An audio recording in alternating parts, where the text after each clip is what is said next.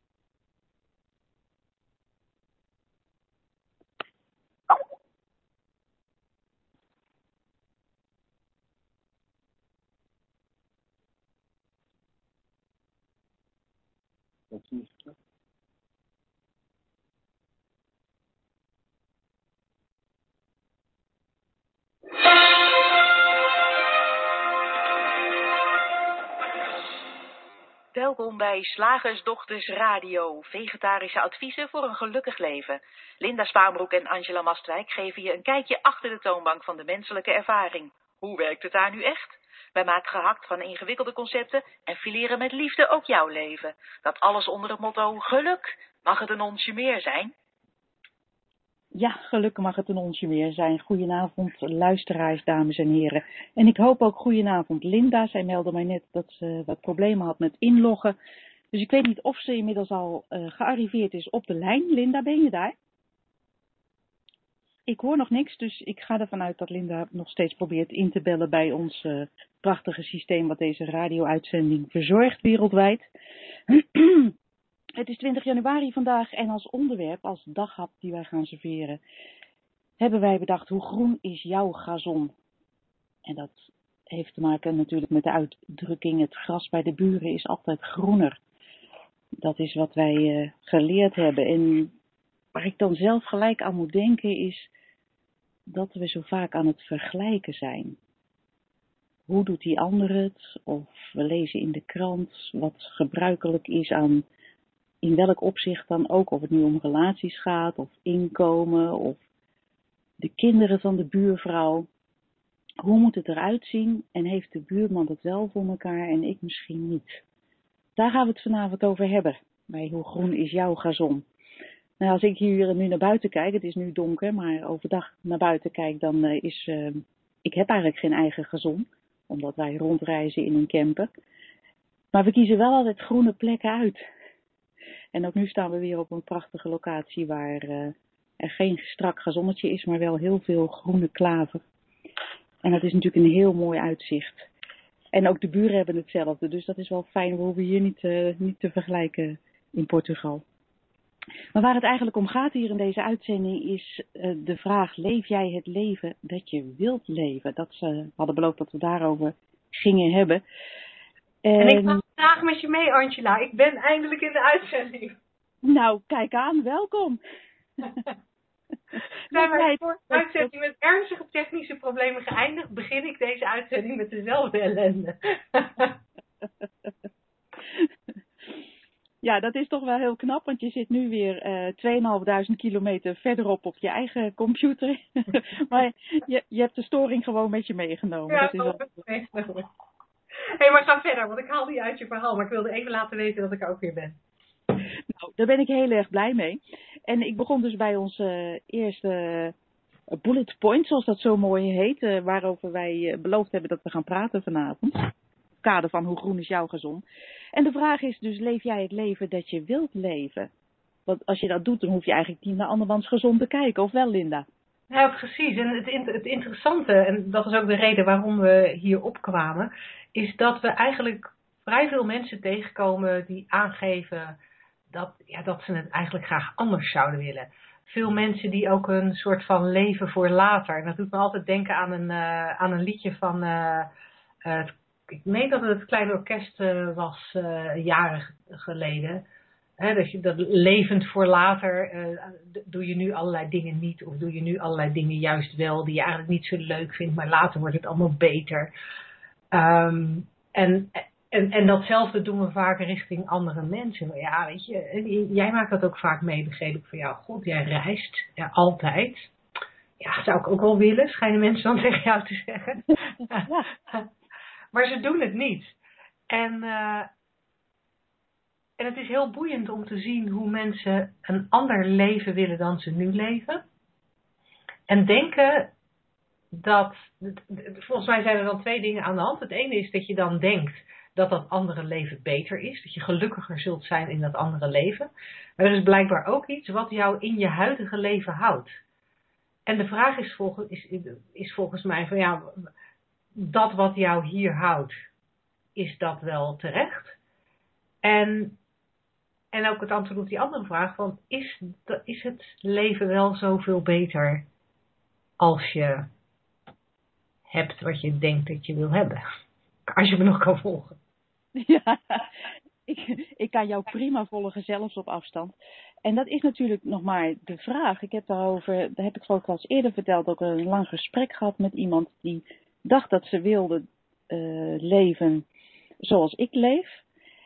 Maar daar zoveel bezwaren had die haar tegenhielden. En als we dan bezwaar voor bezwaar gingen bekijken, kwamen we er eigenlijk achter dat dat allemaal voor haar uh, belangrijke redenen waren. En konden we ook tot de ontdekking komen dat ze dus eigenlijk precies het leven leefde wat ze wilde leven. Alleen met het idee in, in haar hoofd dat ze iets anders wilde. Dat is natuurlijk een interessant gegeven.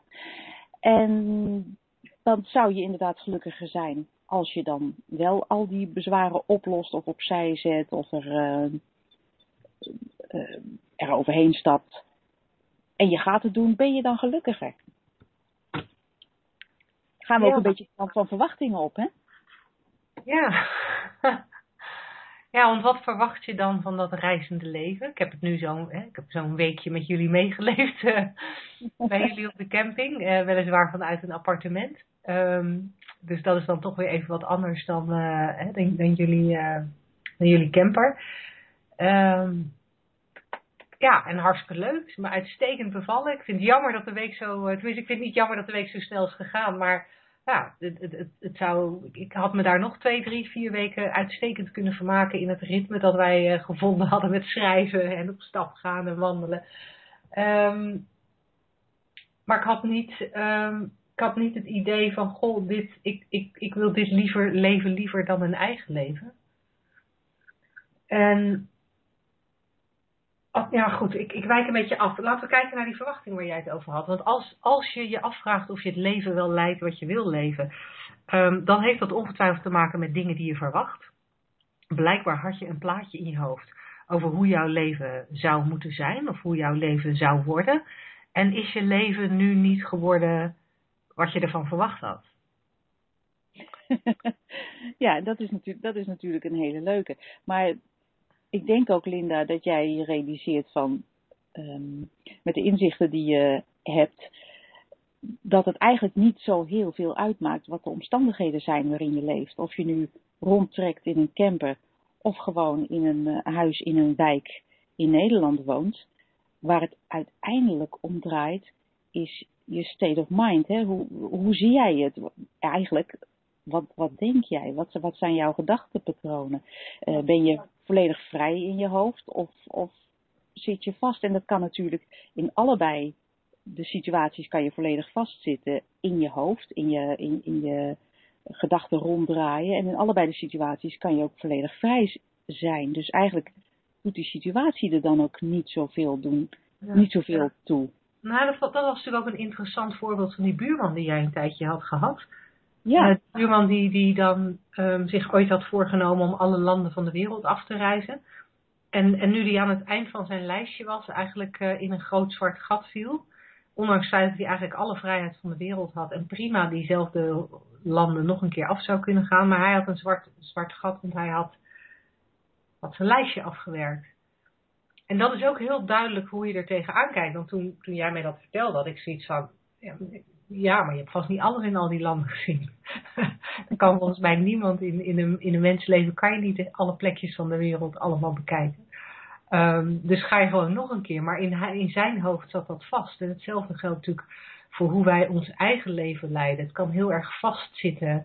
Um, uh, ja, dat een, dat, een, dat een rijtjeshuis in een gewone wijk minder goed is dan een camper in Portugal. Of dat een rijtjeshuis minder goed is dan een, dan een villa. En dat je dus eigenlijk voortdurend ontevreden bent met het leven dat je leidt. Ja, en sorry. Wat, wat ik ook interessant vond aan, aan de manier waar jij het over had, mijn, mijn tijdelijke uh, buurman, die nu ex-buurman is, want reeds weer vertrokken naar ik weet niet welk land dat hij dus in de praktijk in, van moment tot moment helemaal vrij was. Hij kon elk moment hier zijn camper starten en heen gaan waar hij maar wilde. Want dat deed hij ook al, ik meen, tien jaar. Maar de beperking, de enige beperking die hij had, het zwarte gat wat hij zag, was alleen maar een gedachte in zijn hoofd. Want hij had in zijn hoofd een lijst gemaakt, die had hij serieus genomen, daar had hij actie op ondernomen hij had zijn gedrag daarop aangepast. Hij ging dus van land naar land naar land vliegen, rijden, weet ik veel, misschien ook al met de boot. Dus daar gaf hij gevolg aan. En toen dat klaar was, zei datzelfde hoofd, en nu weet ik het niet meer en nu is er een gat. Hm. Terwijl hij in de praktijk nog precies hetzelfde kon doen als wat hij al die tien jaar deed. En dat, dat vind ik een, uh, dat vind ik een hele, hele leuke, want eigenlijk ben, is iedereen in het dagelijks leven, wat je omstandigheden ook zijn, vrij om zich te bewegen in welke richting dan ook. maar het hoofd bedenkt er allerlei beperkingen bij. En dat is natuurlijk leuk. Ja. Ja. ja, het doet me ook denken aan een, uh, aan een boek waar wij het van de week ook nog over hadden, omdat jij het al gelezen had en ik het van de week heb gelezen. Um, The Surrender Experiment heet het. Ja, zo heet het. Surrender Project, Surrender Experiment. Um, van iemand die. Uh, dat, dat hele boek dat gaat er eigenlijk over uh, om, om je niet langer te verzetten tegen de flow van het leven. Maar om gewoon het leven te nemen zoals het komt. En ook um, in te gaan op wat het leven je brengt. Zelfs als je het gevoel hebt dat je het helemaal niet wil. dat het niet is wat er nu moet gebeuren. Uh, maar om dan toch te zeggen oh, oké, als dit is wat het leven me brengt, dan ga ik deze weg. En dan uh, in, in, in, het boek ging dat bijvoorbeeld over um, het, het bouwen van een, uh, van een veel groter huis dan dat hij eigenlijk van plan was. Omdat een vriend die architect was, die plannen gewoon voor hem ging maken. En hij eigenlijk niet wilde, eigenlijk nee wilde zeggen, maar vanuit het idee van ja, ik geef me over aan de flow van het leven. En als, als de flow mij een, een groter huis aanreikt, nou ja, dan ga ik er maar aan mee, ook al zie ik het eigenlijk helemaal niet zitten. En, en hoe deze man steeds merkte dat alles waar hij zelf weerstand tegen had, elke keer als hij het tegenkwam, hè, als, als er weer iets nieuws op zijn pad kwam wat hij, wat hij eigenlijk niet wilde, als hij er toch in meeging en als hij zich er toch aan overgaf, dat dat eigenlijk altijd veel mooiere dingen uiteindelijk opleverde dan hij van tevoren zelf ooit bedacht had. En dat hij dan ook, hè, na 40 jaar op deze manier geleefd te hebben, kan terugkijken en kan zeggen: ja, als het aan mij had gelegen, dan, als mijn plan uitgekomen was, had ik zoveel gemist en had ik zoveel niet gedaan. En de essentie van wat ik graag wilde, heb ik nog steeds. De essentie voor, voor hem was dat hij zichzelf beter wilde leren kennen en minder last wilde hebben van zijn eigen gedachten. Dat, dat had hij, dat, dat had hij ook bereikt. Maar ondertussen had hij ook heel veel geweldige dingen meegemaakt en beleefd en mooie bedrijven opgebouwd. En, en wat, ik daar, wat ik daar mooi aan vind in dit kader, is dat we vaak een idee hebben over wat de exacte kleur groen van ons gras moet zijn. Um, en dat is ook die verwachtingen die jij uh, daar straks al even benoemde. Ja, mijn gras moet eigenlijk groen zijn met aan de puntjes zeg maar een beetje blauwgroen.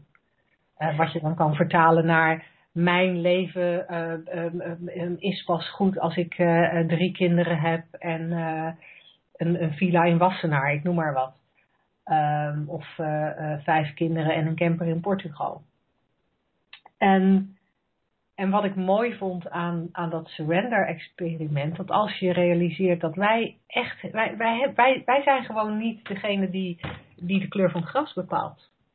Uh, dat, dat, los van religie, of je nou wel of niet in God gelooft, gras is groen. En wij kunnen met z'n allen willen dat het blauw is of rood of wat dan ook, maar gras is groen. En, en zo is dat ook, zie ik meer en meer, met de dingen in ons leven. Die gaan zoals ze moeten gaan. En uh, ja, en, en, en ik ga steeds meer de kant op van, daar kun je ook maar beter in meegaan. Verzet is zinloos en verzet zorgt eigenlijk alleen maar voor stress.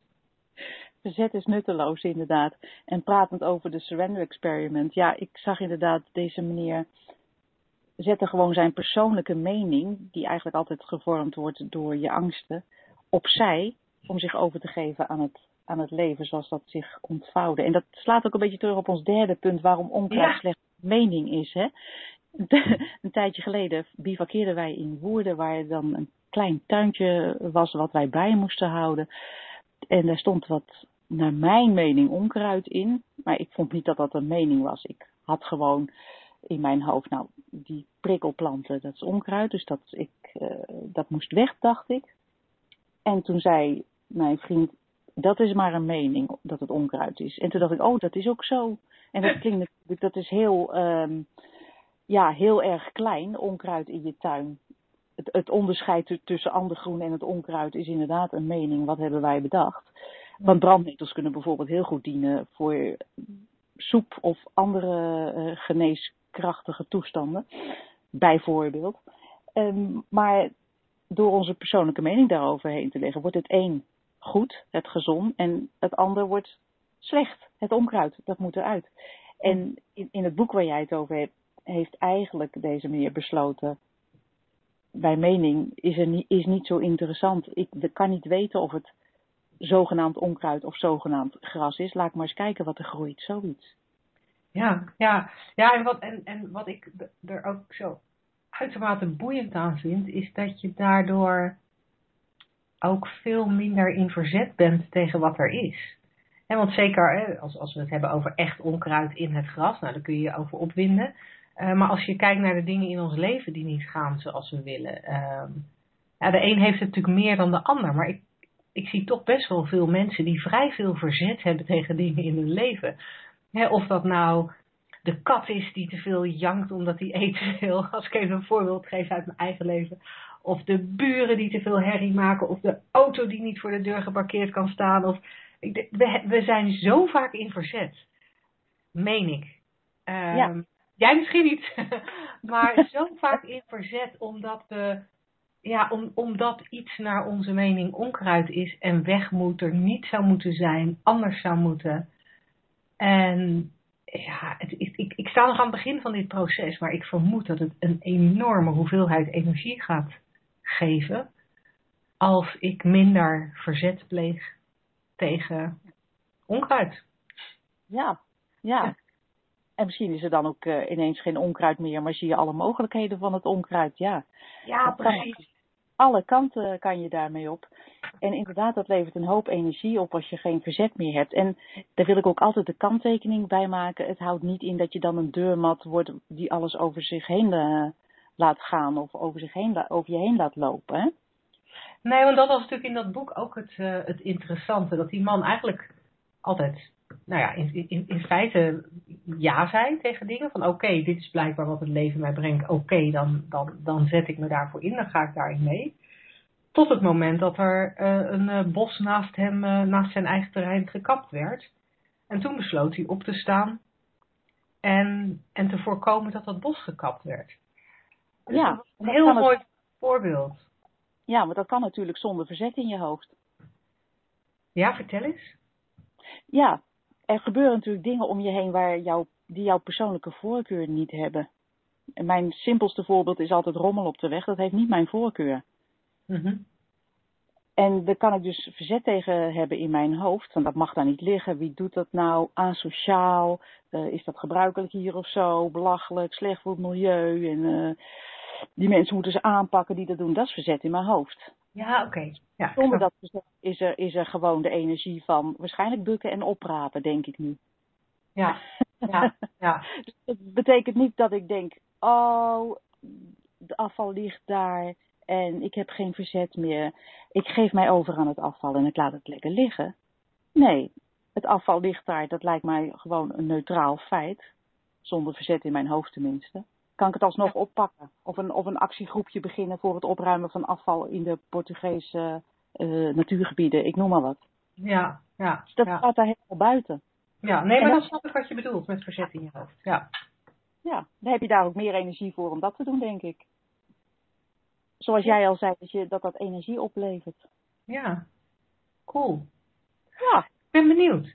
Hey, had jij onze luisteraars al uitgenodigd om uh, hun vragen aan ons te stellen?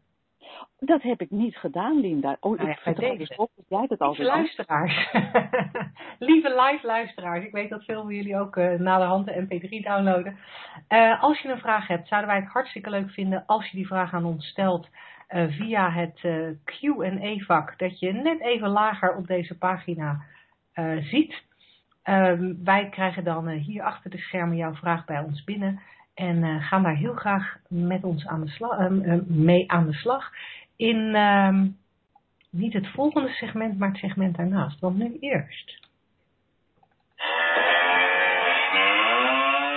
Slagersdochters, wat zit er in de leverworst? Oftewel, tijd voor wat wetenschap. Ja. Oh. Jij dacht, ik gooi gelijk gewoon een concept erachteraan in de ja, vraag. Het, het wil allemaal niet werken, die techniek. Ik weet niet wat er aan de hand is. de wetenschap, Angela. Tel me Ja, de wetenschap. Uh, iemand kwam deze week ter sprake tijdens jouw verblijf hier in Portugal. Ik weet helemaal niet wat de aanleiding was. Maar in mijn hoofd kwam Masaru Emoto omhoog. Mm -hmm. En daar gaat dan deze week ook het wetenschapshoekje even over. Masaru Emoto, dat is een, uh, of ik moet zeggen was, want hij is vorig jaar overleden. Een Japanner die in de jaren negentig al begon met het bestuderen van water.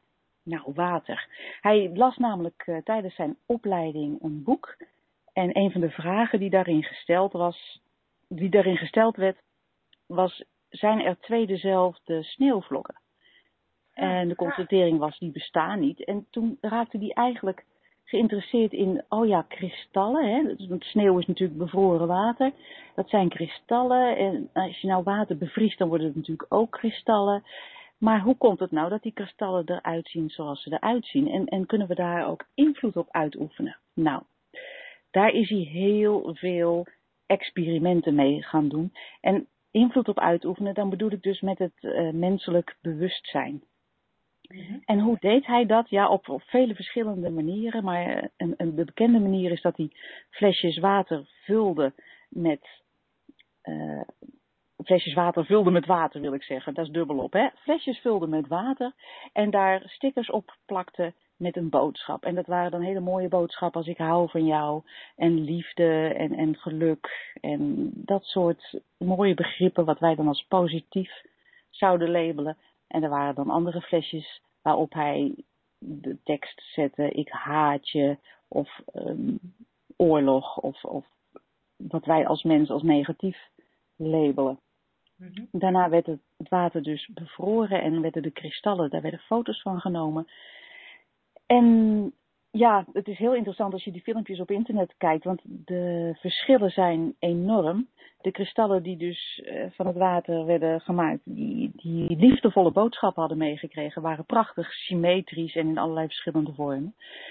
En de waterkristallen die een zogenaamd slechte, negatieve boodschap hadden meegekregen, die, ja, die vormden niet echt kristallen, die waren, dat, dat leverde een beeld op wat erg vervormd was.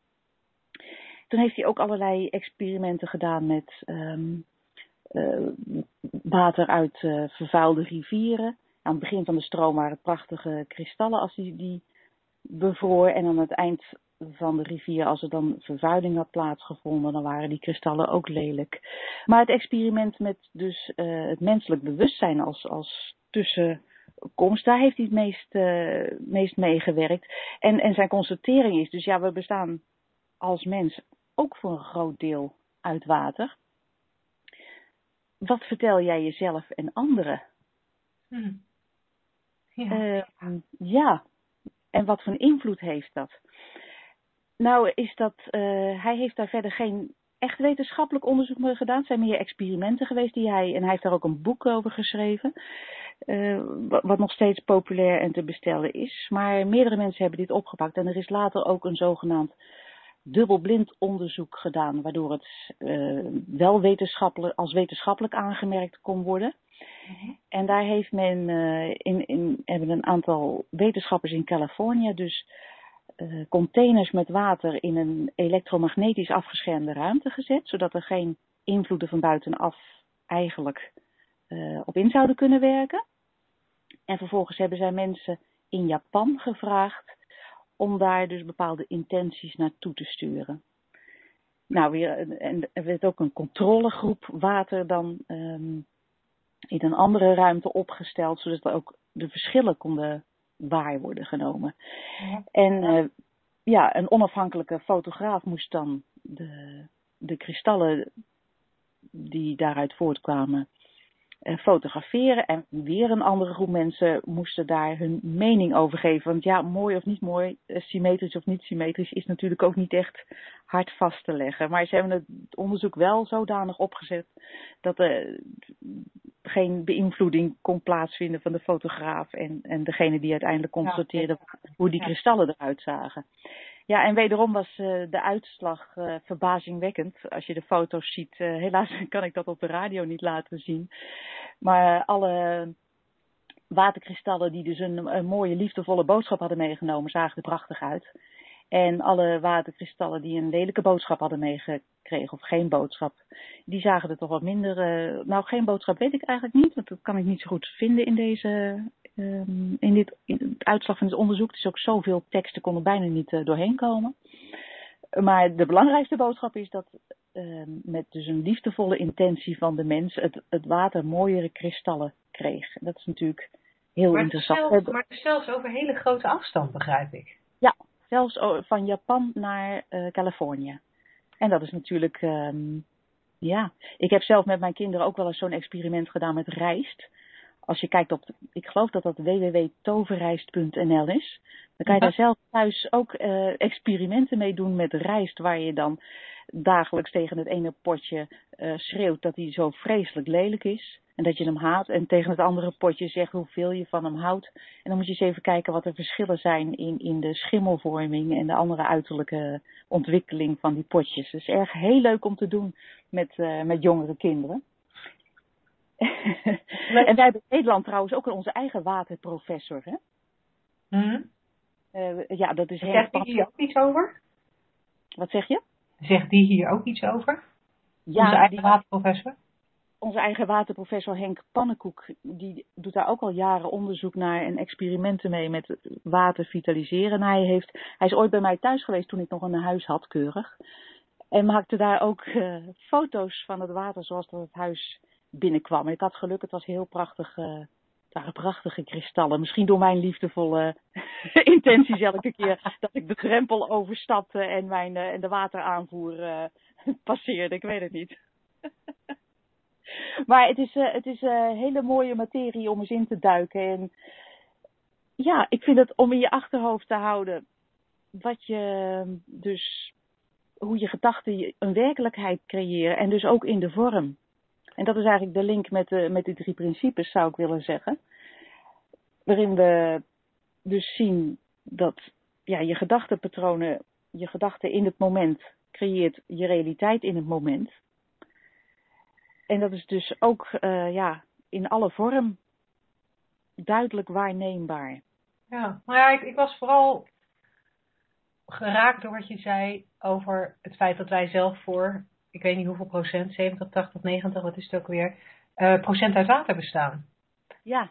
En dat als gedachten, intenties zoveel invloed hebben op water, wat je dan inderdaad jezelf aandoet door negatief over jezelf te denken of op jezelf te mopperen of nou ja, wat, wat je dan ook doet met die gedachten. Het hoeft misschien niet eens heel erg specifiek op jezelf gericht te zijn, maar het feit dat je negatieve gedachten um, hebt en, en daar ook in, uh, in meegaat. Ook, ook echt, uh, uh, in het Engels zou je zeggen, je engaged in je gedachten.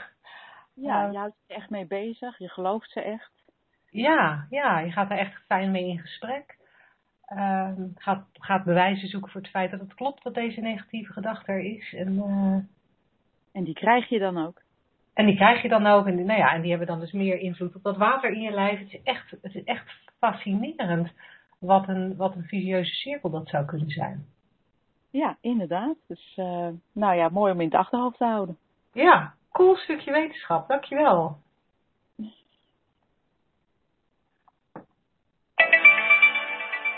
Zeg, slagersdochters, hoe pak ik die vegaburger? Over naar de luisteraarsvraag. Ja, de luisteraarsvraag. Oh, nou ja, zeg, dan gaat hij weer verdorie, stop ermee. Ik, weet, ik weet niet wat er gebeurt met mijn computer. Je dacht, we beginnen gewoon even overnieuw. Help. nou ja, sorry hoor voor een nieuwe computer. Nee, we gaan over naar, naar de luisteraarsvraag. Ik heb een hele mooie mail ontvangen, Linda. Ja, cool. Van, ja, van Monika en Eline. Mm -hmm. En uh, zij schrijven aan ons beste slagersdochters. Wij, Monika en Eline, hebben een vraag die ons bezighoudt en zijn heel benieuwd hoe jullie vanuit de Three Principles hiernaar kijken. Onze ervaring is dat als we in moeilijke situaties beseffen dat onze gedachten maar gedachten zijn en we er niets meer hoeven, en de gedachten loslaten, dan gebeurt er daarna vaak juist datgene wat we zo graag wilden, maar onmogelijk leek.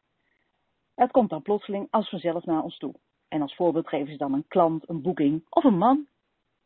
Onverklaarbaar en zonder er wat voor te doen. We hopen dat jullie hier wat mee kunnen. Alvast super bedankt.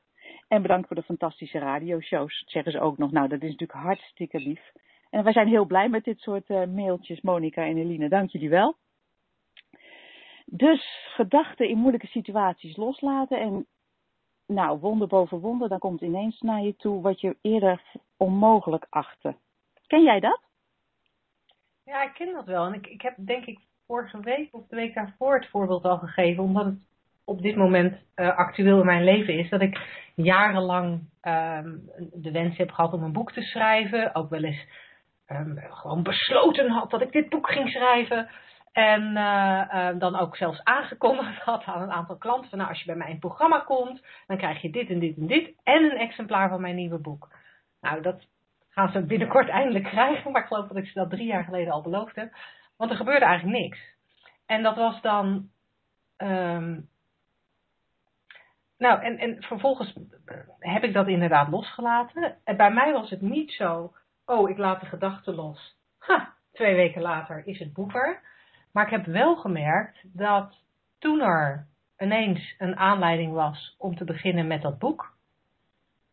Um, door, doordat nou ja, iemand zich aanbood als mijn schrijfmaatje. En oh, nou ja, dan ook oké, laten we dan maar gaan zitten. Oh, wat ga ik dan schrijven? Ja, nou ja, ik zit hier, laat ik dan de inhoudsopgave maar maken. Eigenlijk een beetje à la het surrender-experiment wat ik toen nog niet gelezen had gewoon maar ingaan op wat er, uh, wat er voorbij komt. Wat het leven voorschotelt. En, en ja, toen heb ik de inhoudsopgave geschreven. Twee weken later had ik twee hoofdstukken af. En, en vier weken later had ik een uitgever voor het boek. Op basis van die eerste hoofdstukken en die inhoudsopgave. En toen ging het ineens heel erg makkelijk. Uh, dus dat, dat voorbeeld heb ik wel.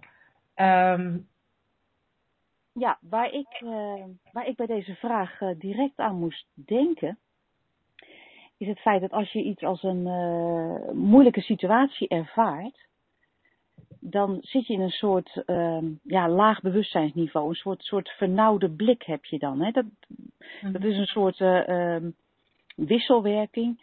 Je hebt angstige, onzekere, stressvolle gedachten. Daardoor ben je een soort ingezoomd en kan je ook geen oplossingen zien. Hè? Dat is de moeilijke situatie die Eline dan beschrijft. Dus dan zet- sta je een soort, ik, als ik het voor me moet zien, sta je beneden aan een, bij een flatgebouw en je ziet alleen de muur van het flatgebouw. En niet wat er allemaal omheen ligt. Maar als je dat loslaat zoals zij omschrijft, dus die gedachte niet gelooft, dan is er de mogelijkheid, en eigenlijk is dat een, een natuurlijk eh, proces, dat je bewustzijn weer ja, verruimt, wat hoger wordt, dat je meer mogelijkheden gaat zien. En dan lijkt het ook, hé, hey, sta je ineens bovenaan op die flat en dan zie je alles wat daar eerder ook al omheen lag, maar wat je niet kon zien, omdat jij in een lage staat van zijn was. Mhm. Maar in die andere staat van zijn, in die, in die, in die ja, Loslaten. hogere- ja, in dat hogere bewustzijn, in, dat uitgezoom, in die uitgezoomde staat, zie je gewoon alle mogelijkheden. En is het veel makkelijker omdat, nou ja, zoals Eline het beschrijft, het komt vanzelf naar je toe. Of ja, je ziet het gewoon liggen. Dat was eigenlijk eh, waar ik gelijk aan moest denken toen ik deze vraag las. eh, omdat er specifiek gevraagd wordt, nou, wat is de verbinding met de drie principes zoals jullie die, eh, die uitdragen. Laat ik het zo maar even noemen. Ja, ja wat, wat ik vanuit de drie principes ook heel interessant vind. Hè, bij, bij, bij Monica en Eline, ehm, ja, toen ze loslieten, kregen ze wat ze van tevoren hadden bedacht dat ze wilden. Dat is natuurlijk heel gaaf voor ze. Daar ben, ben ik heel blij om ehm, voor hen.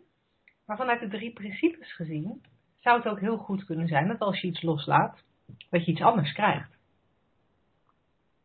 Ja, nou, ik En- vind het heel dat ze zegt eh, datgene wat we graag wilden, maar wat onmogelijk leek. Dus ze hadden beperkende gedachten. Van nou, ik zou dat wel willen, maar dat kan niet.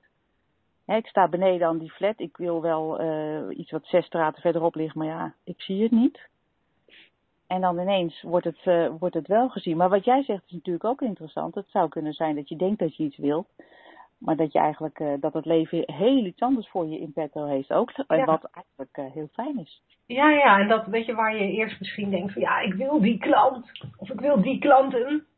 Eh, dat als je loslaat, dat er mogelijkheden op je pad komen voor een geweldige baan of zo. En ik, de- dat is een beetje gek als ondernemerscoach om iemand naar een, naar een baan te praten. Maar, ehm, maar dat, dat, vind ik wel, eh, dat vind ik wel het hele interessante eraan. Dat, eh, dat die mogelijkheid er ook is. En omdat je er geen gedachten meer over hebt, eh, of, of in ieder geval niet meer ehm, gehecht bent aan de uitkomst, dat er veel meer opties zijn voor een goede uitkomst. Een soort onthechting aan de uitkomst past voor mij ook wel heel erg bij dit gedachtegoed. We kunnen geen toekomst voorspellen. Eh, we kunnen eigenlijk alleen maar in het hier en nu zijn. En alles wat we bedenken over de toekomst en alles wat we bedenken dat we nodig hebben, is, is een bedenksel waarvan we eigenlijk kunnen aannemen dat het niet waar is. Ehm, het enige wat we weten dat er is, is, is ja, wat we nu op dit moment eh, ervaren. En we weten dat we dat eigenlijk ook nog eens zelf creëren met onze gedachten en met ons bewustzijn. De toekomst voorspellen kunnen we zeker niet. En eh, ja, alleen al in dat kader is het fijn als je die toekomstvoorspellingen, eh, die, voor, die, die hele sterke verlangens van ja, dit moet en eh, want, er zit allerlei belang aan vast. Als je dat los kunt laten en meer in het hier en nu kan zijn en meer kan zien wat de, wat de stappen zijn eh, ehm, ja, die je nu kunt zetten of die je nu wilt zetten. En dat doet, Ja. dat doet, dat doet me weer denken aan, aan onze wandelingen van afgelopen week in Portugal. Ik had, eh, ik had mijn hondje Olivier bij me en Olivier is echt een klein hondje. Het is een Heel ja, het is een chihuahua en een shih tzu, dus het is niet veel. En wij gingen, eh, nou, wij hebben best lange wandelingen gemaakt. En Angela was bij voorbaat eigenlijk ook een beetje ongerust over het hondje. Want ja, we zouden toch wel, zeg maar, over rotsen moeten. En stijl, en stijl naar beneden, stijl omhoog. Dat zou waarschijnlijk te zwaar voor hem worden. Dus heel lief had zij een rugzak eh, meegenomen. En daar mocht de hond in als het nodig was. En het grappige was dat hoe hoog de berg ook was, ehm, Olivier begon er gewoon aan. Die had, en natuurlijk, ik snap dat is makkelijker als je een hond bent dan als je een mens bent, maar die had geen gedachte over de hoogte van de berg. Waar ik nog kon denken, oh my god, ga ik dat halen? Of naar, als we heel snel naar beneden moeten, oh jee, ga ik hier niet uitglijden? Olivier ging gewoon, die zette gewoon stap voor stap voor stap voor stap. En ik heb het gevoel dat als wij als mensen al te strakke verwachtingen of wensen kunnen loslaten. Zoals de, de, de dingen die Leline en Monica beschrijven. Uh, die klanten of dat boek of wat het dan ook is. Als je dat los kunt laten, dan kun je gewoon de stap zetten die nu logisch lijkt in het leven wat je op dit moment leidt. En, ja, en, en, en, en dat leidt vaak naar de top als je toevallig onderaan een berg staat. Ja, gewoon blijven doortrippelen, net als jouw eh, fantastische hondje. ja, en ook uh, in deze mail, wat mij ook trof was, zonder er wat voor te doen, die zinsnede. En dan denk ik ook gelijk aan mind, die oneindige intelligentie waar wij dan onderdeel van zijn of waar we een uitdrukking van zijn, of hoe je dat ook wil zien. Die lijkt ook vanzelf alles te doen, zoals de bomen ook vanzelf hun blad loslaten en vanzelf weer gaan bloeien in het voorjaar. En zoals die beer vanzelf in winterslaap gaat als het daar tijd voor is, zonder dat hij een kalender aan de muur heeft hangen of een seintje krijgt op zijn mobiel. Het leven is ook eigenlijk een soort bedoeld zo zie ik het tenminste. En zo, uh, zo, zo, zo werkt Mind nu eenmaal, omdat het zo oneindig intelligent is, veel slimmer dan wij met ons hoofd kunnen bedenken. Dat mm -hmm. werkt ook moeiteloos en zonder weerstand. En, en dus helemaal vanzelf. En ik denk wat, wat Eline hier heeft gezien, is dat als je daar ja, aan overgeeft, hoe je het ook wil noemen, loslaat. Uh, je kan het op allerlei manieren zien. Dan gaat het ook vanzelf. Want ik heb ook het idee dat we daar als mens eigenlijk op zijn gebouwd. Om dat zo te doen. Net als alle, al het andere wat in de natuur voorkomt. Hebben wij als mens natuurlijk een zelfbewustzijn meegekregen. En dat brein wat zo goed kan denken. Heel handig. Maar het zit ons ook regelmatig in de weg als wij geloven wat er allemaal uh, gedacht wordt. En, en waardoor we die, die natuurlijke flow een beetje uh, ja, eruit stappen of er weerstand aan bieden. Ik weet niet eens of je daar echt uit kan stappen, maar in ieder geval flink tegenstribbelen. Ja, ja ik denk, ik denk dat dat ook aansluit bij, bij, de, bij de vraag die net binnen is gekomen van een van onze live-luisteraars. Um, vind je het goed als ik die voorlees? Want ik denk dat we aardig rond zijn met de, de reactie de, de vraag van Eline en uh, Monica. En de vraag van Constant sluit hier denk ik ook uh, heel erg mooi op aan. Zij zegt, hallo Linda en Angela. Een paar maanden geleden ben ik gevraagd om toe te treden tot de medezeggenschapsraad van de school van onze kinderen. Omdat ik denk en voel dat ik het druk heb met de opbouw van mijn eigen bedrijf.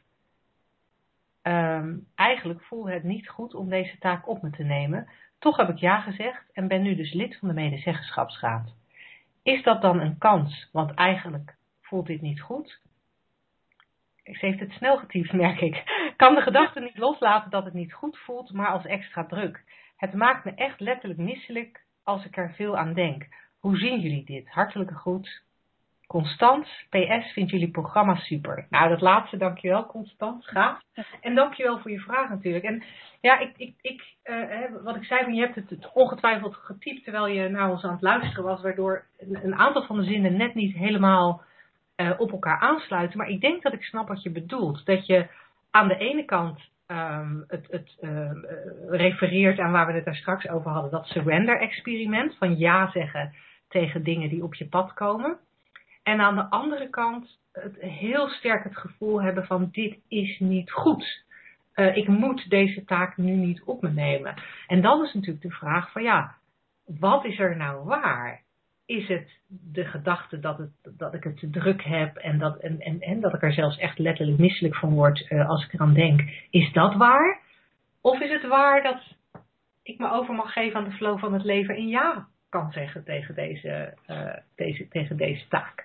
Interessante vraag. Ja, dat is zeker een interessante vraag. Uh, hoe, ja, hoe ik dat persoonlijk zie is dat die, als die ja opkomt en, en, en, en ik zeg hem, dan gaat mijn hoofd daarna va vaak een verhaaltje vertellen waardoor het niet goed voelt. En dan denk ik, is dat mijn intuïtie?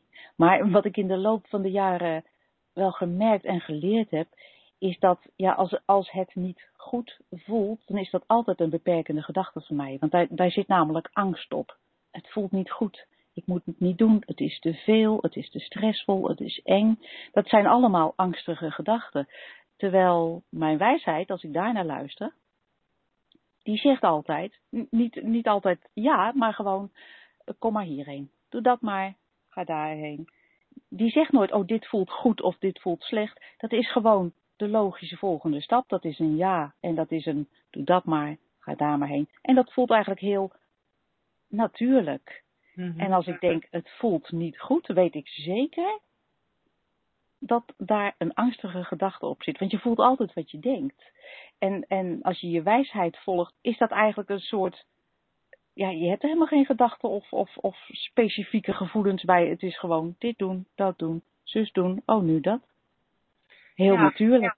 Ja, en zeker als je, als je misselijk bent, dan, dan weet je eigenlijk al dat je, de, dat, je, dat je zo ver meegereden bent op de gedachtentrein. En inmiddels zoveel wagonnetjes eraan gekoppeld hebt, dat je er inderdaad fysiek misselijk van wordt. En dat herken ik hoor. Ik heb dat ook eh, eh, veel gehad. En, en soms heb ik nog wel eens dingen waar ik, eh, ik. Ik spring natuurlijk ook nog steeds wel eens op een gedachtentrein.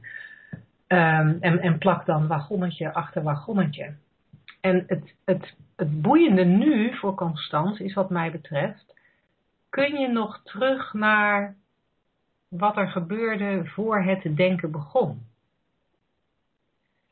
Ehm, dus, dus, dus voordat de hele gedachtentrein begon over dit is niet goed en het is te druk, en, ehm, was je eerste reactie er een van, oh cool, en kwam daarna de trein. Maar ik heb het eigenlijk druk, want ik ben bezig met mijn bedrijf en dan moet ik me helemaal concentreren. Zeker omdat ik bij Linda in een programma zit. En als ik dan niet genoeg aan mijn bedrijf doe, wordt Linda boos. En dan verzin er nu maar wat bij hoor. maar weet je, dat, zo- zo'n trein, zo'n, is er zo'n trein gegaan? Of was de, het, het, het allereerste gewoon een absolute nee? Want jij, jij, Angela, zei van, van, eh, dat je nog wel eens een, gevoel kan hebben van, tenminste zo vatte ik het op, een gevoel kan hebben, zo'n eerste wijsheid van ja, en dat er dan veel gedachten overkomen, overheen komen met angst en zo. Ehm, ik heb het gevoel dat ik dat vaker heb met andersom. Dat, dat mijn, um, mijn gedachtentreinen vooral gaan rijden als ik eigenlijk nee wil zeggen. Als ik gewoon in eerste instantie denk, nee. zonder, zonder dat ik daar dan nog iets bij heb. En dan ga ik denken, ja, maar ik kan eigenlijk geen nee zeggen, want... En dan komt er bij mijn hele gedachtentrein. En ik zou het heel heel interessant vinden, Constans, of je dat nog terug kan halen.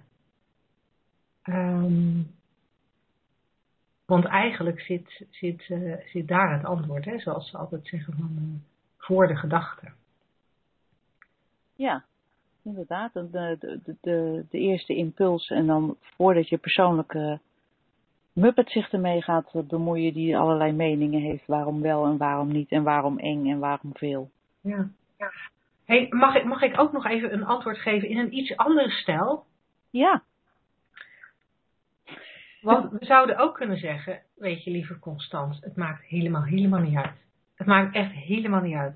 Want wat je ook verzint, of je verzint dat je er misselijk van wordt, of dat je verzint dat het goed is om te doen, of je verzint dat het niet goed is om te doen, het maakt helemaal niet uit. Alles wat je over deze situatie denkt, bedenk je, verzin je, en het is allemaal niet waar. Dus je kan heel vrolijk doen waar je zin in hebt. En er is helemaal geen beter of minder goed. Als je er misselijk van wordt en je hebt er geen zin in, gewoon mee stoppen. ja, het maakt inderdaad helemaal niks uit. Er is geen goede weg of, of verkeerde weg. Er is een manier waarop je heel makkelijk door het leven beweegt. Maar er zijn geen regels voor. Dus Nee. doe lekker wat je zin in hebt. Ja, doe lekker waar je zin in hebt. En als je er misselijk van wordt, dan doe je het niet. En dan kan je een heleboel gedachten hebben over ja, maar dan loop ik weg voor mijn angsten. Is ook allemaal bedacht.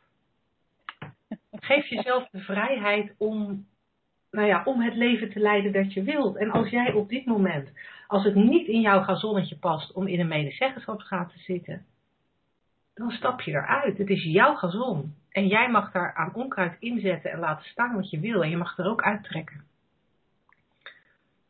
Ja, precies. En je hoeft je ook eh, geen eh, dingen in je hoofd te halen, geen gedachtentreinen eh, aan te houden over wat anderen daarvan zullen denken. Of, het is allemaal gewoon, je doet iets of je doet iets niet. Zet Ja. gewoon één stapje, zoals Olivier ook deed, de berg op of de berg af. En zie maar waar het uitkomt. Je weet altijd dat er een plekje is, een richeltje is, een plantje om je vast te houden. Waardoor je boven komt of beneden komt of waar je dan ook moet zijn. Ja, en het is, het is gewoon altijd oké. En een van de dingen die ik eh, eh, de laatste tijd eh, eh, een beetje als mantra heb, en die heb ik rechtstreeks van Angela gestolen, is het leven mag ook makkelijk. het leven mag ook makkelijk. En als, je kan het niet fout doen. wat zeg je? Je kan het niet fout doen, dat bestaat niet. Precies. En, en, en dat is zo heerlijk constant. Dat, dat je mag gewoon stoppen hierover na te denken. En je mag gewoon doen wat je wil. En linksom of rechtsom, het is allebei goed. Als jij je er maar lekker bij voelt. Helemaal fijn. Ik eh, refresh even om te kijken of er nog nieuwe vragen binnen zijn gekomen. Dat is niet het geval. En dan doe ik nog één poging. De laatste poging van vanavond. Om te kijken of het mij lukt om de jingle eruit te persen zonder dat er een tweede jingle achteraan komt. Kom op. Woensdag, gehaktdag. Zeg slagersdochters, welk concept gaat er vandaag door de molen? Ah, dat is een leuke. Dat is een hele leuke. En ik denk dat Constance hem ook leuk vindt. Je moet door de zure appel heen bijten. Dat is het concept. Dat is het concept van vandaag. Die gaan wij genadeloos vermalen. Want dat, Nee, ja. is wel, dat is wel waar we mee, de meeste van ons mee opgevoed zijn. Hè? zeker, Eh, ja. Misschien een beetje het Calvinisme hier in Nederland. Eh, misschien zijn, eh, is het wereldwijd eh, heel cultuurbepaald, weet ik niet. Maar in ieder geval, de, zoals ik opgevoed ben, ja, moet je door de zure appel heen bijten om. Ik weet niet precies. De zure appel van naar school gaan, de zure appel van tentamens, de zure appel van vervelend werk. Er zijn enorm veel zure appels waar je doorheen moet bijten, want daarna wordt het leven beter. Geloof. Ja, eerst lijden. Eerst lijden. Want in de toekomst wordt het leuker, echt, ik beloof het je, maar eerst lijden. En, en, en ik heb zelf een beetje moeite om de regels van dat lijden precies te herkennen. Hoe lang moet je dan lijden? Hoe zuur moet de appel zijn? Waarom Ja. is het nodig om die zure appel op te eten? Ja, het is natuurlijk. Je, Ehm, je kan best zure appels lekker vinden trouwens. Nee, maar ik vind het, eh, het, eh, het, het is een soort uitstellen van je oké voelen. En, en, ehm, en daardoor het, het huidige moment eh, het- het- ja, daaronder lijden met het oog op later. Ik vind het dan gewoon een beetje jammer, want volgens mij heb je in elk moment hoe het er ook uitziet. Hè, er zitten verschillende kanten in. Hoe zuur die appel ook is, jij hebt de mogelijkheid om, hem, eh, om je oké te voelen daarbij. Mhm. Ik weet niet, een beetje suiker erop of zo. Of gewoon wennen aan de zure smaak.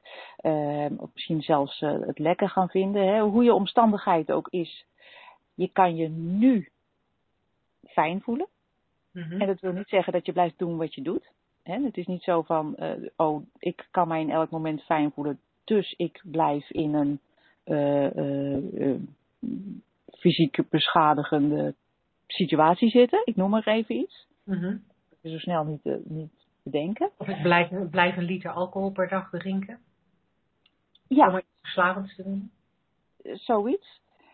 En, en de andere kant is, wat jij net zei, onze mantra, het leven mag makkelijk zijn.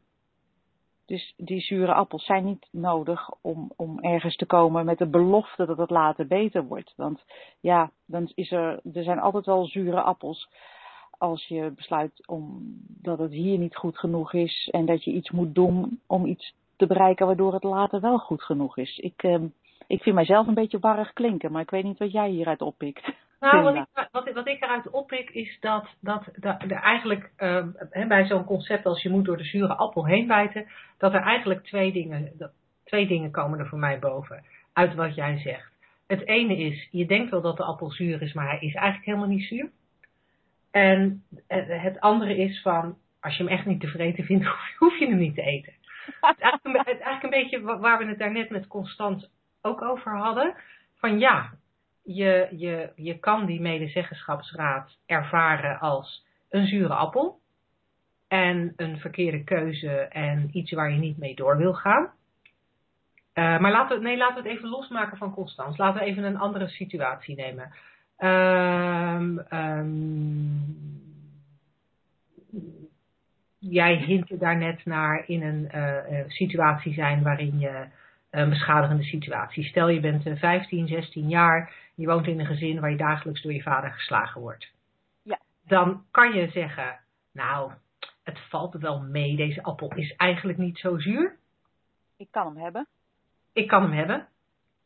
Uh, want ik ben van binnen helemaal heel gezond en, en ik hou van mezelf en mijn welzijn is niet afhankelijk van die klap die ik regelmatig van mijn vader krijg. He, dan, dan, herken je dat de appel uh, uh, dat, dat, de, dat de appel niet zuur is, omdat, omdat jij van binnen nooit zuur kunt zijn. Uh, maar je kunt er ook voor kiezen om te zeggen, nee, dit is echt een hele vieze appel, ik, ik doe hem weg, want dit wil ik niet meer. En, um, en welke keuze je maakt, um, kan niemand je vertellen. Het enige wat wij mee kunnen geven van, vanuit onze inzicht in de drie principes, is dat, is dat je helemaal heel bent van binnen. Dat je in elk moment altijd de keuze, de vrijheid en de mogelijkheid hebt voor een nieuwe gedachte. En dat elke nieuwe gedachte een andere realiteit met zich meebrengt. Dat ik kan ontzettend balen van het feit dat het uh, regent en ik uh, door de blubber loop met mondje in het bos en mondje daar heel vies van wordt. En ik kan, omdat dat mijn gedachtepatroon is op dat moment, en dan kan ik dat een zure appel vinden waar ik doorheen moet bijten. En ik kan in een split second een andere gedachte kiezen. Daar ben ik helemaal vrij in.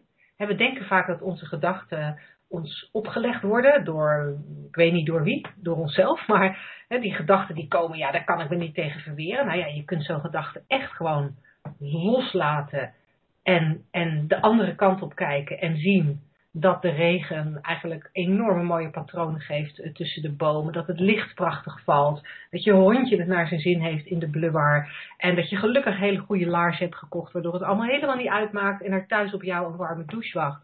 Dan is zo'n, zo'n zure appel ineens helemaal niet zuur meer. Um, en de andere optie is nog steeds om als het heel erg hard regent gewoon thuis te blijven. En allebei is goed. En ja, nogmaals, welke je, welke je kiest, dat is helemaal aan jezelf. Maar deze twee opties zijn er. En wat wij natuurlijk al vaker hebben aangegeven, van het is, het is eh, met, met inzicht in de drie principles in de hand, is het heel erg makkelijk om te denken dat je dus overal je maar bij neer moet leggen. Nee, dat hoeft niet. Maar tegelijkertijd is het ook zo dat heel veel dingen die wij als zuur of wat dan ook bezien, dat alleen maar zijn omdat wij er op dat moment hele zure gedachten over hebben. En nogmaals, we zijn in elk moment vrij om een andere gedachte te kiezen of om te kiezen voor helemaal niet denken. Ja, ook een hele fijne staat van zijn. En wie weet wel voor, dat je hele, vanaf dat perspectief gezien hele appelboomgaarden met zoete appels ziet. Hè? Je weet het niet.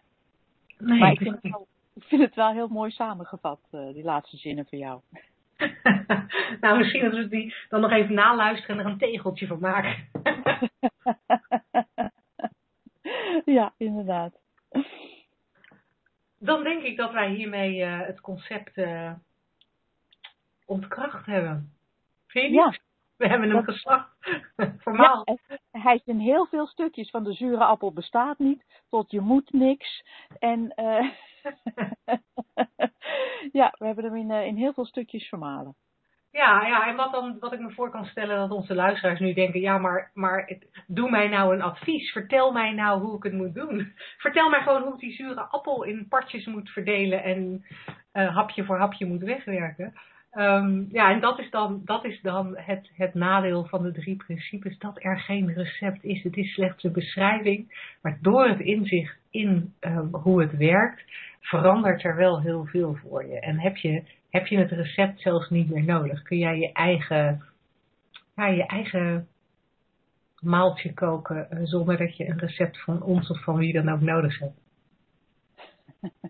en dat is dan wel weer heel fijn. Linda, dankjewel. Jij ook. deze. Luisteraars, heel graag tot volgende week. En vergeet niet, je vragen zijn altijd welkom. At deslagersdochters.nl. Welkom at slagersdochters.nl. En eh, we spreken en horen je heel graag volgende week. Doeg allemaal! Tot dan. The moderator has left the conference.